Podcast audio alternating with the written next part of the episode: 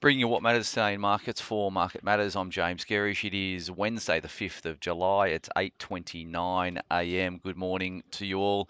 Uh, no trade in the US market overnight. It was closed for Independence Day, so both uh, equities and bond markets were closed. Uh, US futures were open, however, uh, and they were all pretty flat, so uh, mildly lower, down around 0.1%, but nothing uh, too significant there. In terms of what played out in Europe, uh, FTSE down 0.1 of a percent. Um, uh, French CAC was down 0.23 of a percent, and the German DAX was down 0.26%. Uh, that's all feeding into a mildly weaker SPI futures this morning. So we're down 12 points, 0.17%. Obviously, we had a reasonable session yesterday here in Australia. The ASX 200 was up 32 points, 0.45%. All of those gains came post the RBA's decision to keep rates on hold uh, here in Australia. So there was about, going into the announcement, there was about a 20% probability that rates would be increased by 25 basis points yesterday. Uh, that didn't happen, so uh, some of that pricing um, was unwound in terms of buying of equities.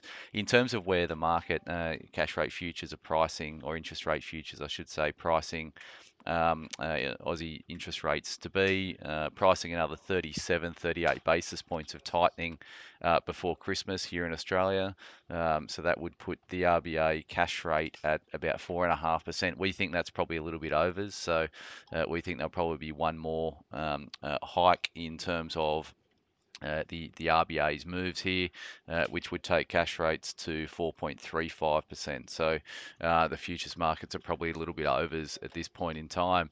In terms of commodities, um, uh, the we'll start with the energy complex. So crude was up 1.7% last night. Uh, WTI trading at 71 uh, dollars a barrel. Brent trading at 75 spot 92. That was on the back of um, Saudi Arabia confirming that they would continue with their 1 million submarine barrel a day um, supply reductions into August. Um, looking elsewhere, uh, coal prices were down a touch.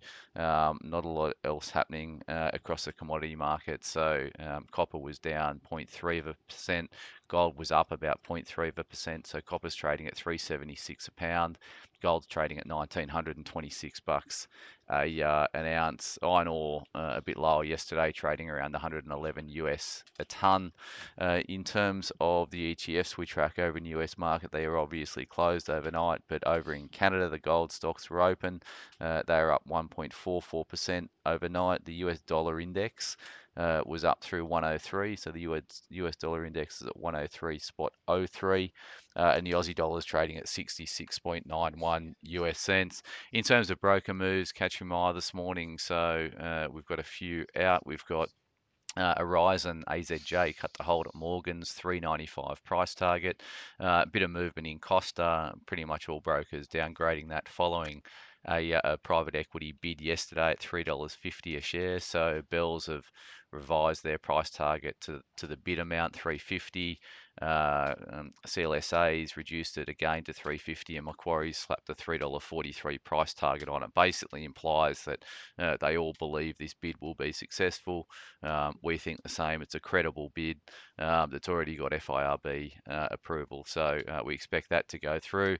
There's no earnings out today in terms of um, Australian companies and there's only a little bit of second tier economic data that doesn't really, that won't really turn the, uh, turn the dial. In terms of um, uh, FY23. So Market Matters portfolios will be sending um, uh, portfolio uh, performance reports out for our Market Matters uh, invest um, uh, um, uh, investors over the course of the next week or so.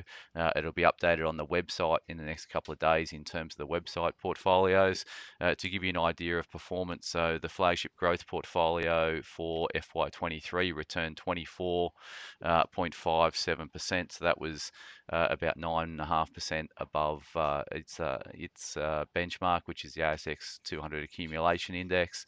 Um, the income portfolio, which combines equities with fixed income securities, did 12.23%, which is about 5.5% above its uh, uh, RBA cash plus 4% benchmark.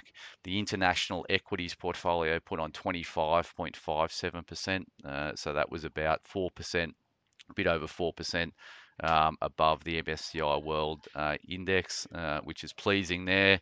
The emerging companies portfolio put on 8.84%, so a, a, weaker return there. But again, that was against the backdrop of the Small Ords uh, accumulation index, which was up 8.45%. So uh, outperformance right across the suite of Market Matters portfolios that we're pleased with. This morning is uh, Wednesday, so we're going to look at portfolio positioning over the course of the last week. We run through how portfolios have performed uh, over the past week, and we'll also include those FY23 numbers in our portfolio positioning report this morning. So keep an eye out for that at 9:45. As always, thanks for starting your day with Market Matters.